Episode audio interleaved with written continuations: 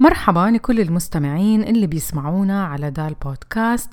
معكم بسمة وهذه سلسلة بودكاست Freelancers Guide بنصنع محتوى لدعم ال freelancers عشان يبدأوا their own business. موضوعنا اليوم عن العمل الحر في أزمة كوفيد 19 خلوكم معنا.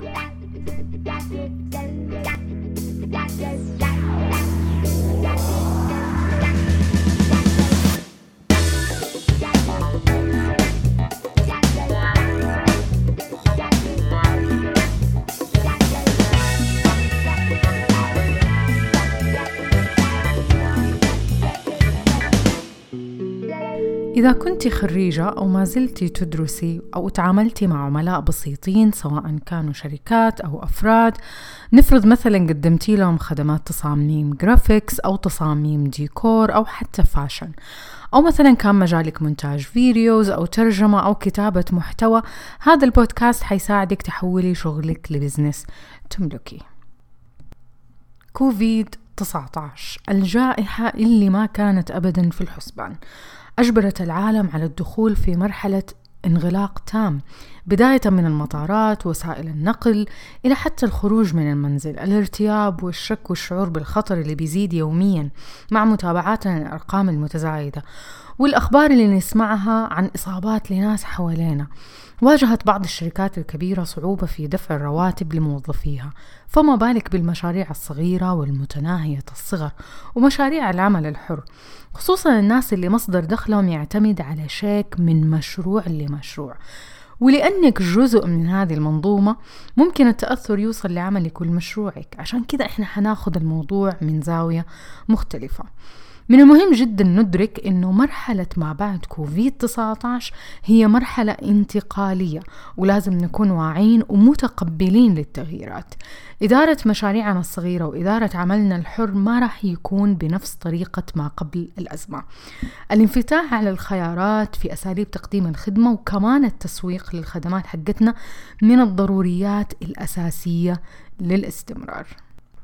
وبحسب صحيفة الشرق الأوسط اللي بتقول إنه واحدة من منصات العمل الحر الحكومية بتكشف عن تسجيل أربعين ألف طلب لشخص مستقل في فئة العمل الحر.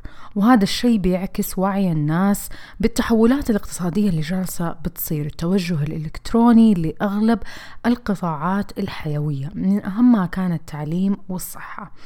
طيب اللي يهمنا من هذا الكلام كله إحنا كأصحاب أعمال كيف بندبر ونقود أعمالنا خلال هذه الفترة؟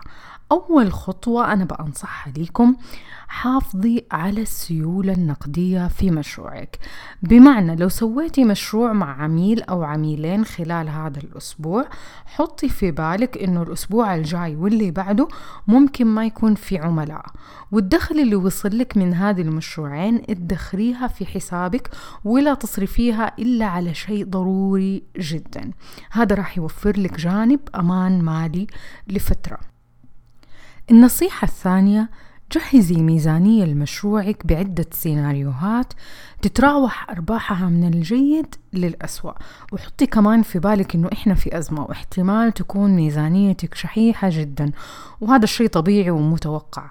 وطبعا من الضروري جدا إنه تكون ميزانية مشروعك ذات شخصية اعتبارية.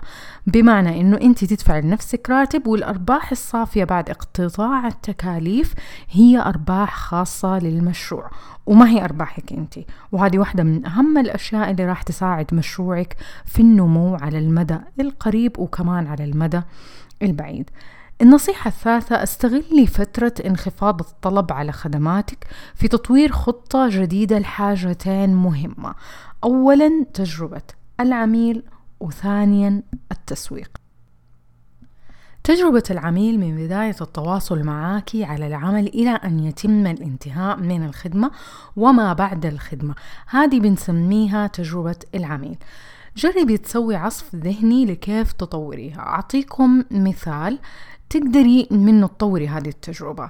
لما يتواصلوا معاك العملاء استخدمي وثيقة أو استمارة مبدئية للعمل بتحمل شعار مشروعك والقيم حقتك. هذه الوثيقة تلخص طلبات العميل ويبدأ العمل فيها بعد التوقيع عليها والاتفاق على بنودها.